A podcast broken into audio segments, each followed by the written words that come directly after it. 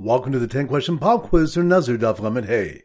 Number one. Which daf we learn from Mishras that heter mitzdarf le'isr by a Nazir? That's on daf. Lamed Hey. Good number two. Which daf we is in the case where six people make conflicting Nazir's declarations regarding someone's identity? That's on daf. Lamed Beis. Good number three. Which them the one shot in Basil's opinion that the one whose words was not fulfilled as the Nazir is that it's referring to one who reversed his term, Toch Dibur, that's on Daf.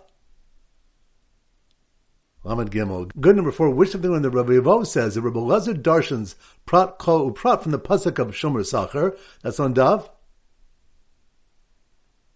Lamed Hey. Good number five, which when the Rekiva holds that the bread can be mitzdarved to the wine to complete the shiur kezayis for a nazir to be over with. That's on Daf.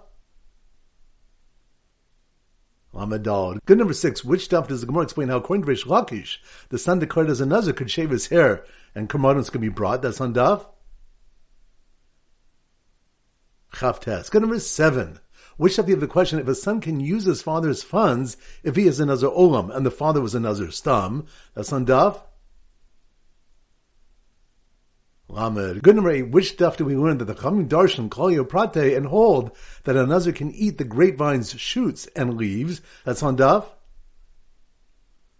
Lamed Daled. Good number nine. Which stuff do we is whether declaring a son a nazir is a halachah Moshe Sinai or is an act of chinuch? That's on daf. Chaf Tes. Good. And number 10, which daf does more as what the difference is between klal prat uklal and prat klal uprat. That's on daf.